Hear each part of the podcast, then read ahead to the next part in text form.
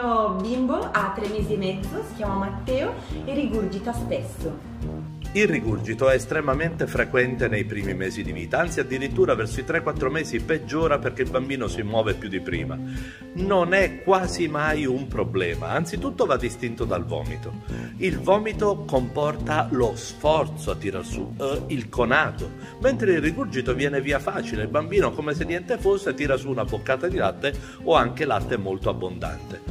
Può succedere anche dopo ore dal pasto, non è necessariamente un segno sospetto Anzi vi posso dire una cosa, che se il bambino non ha particolari comportamenti di pianto e cresce bene, il rigurgito probabilmente è solo un fatto di lavanderia.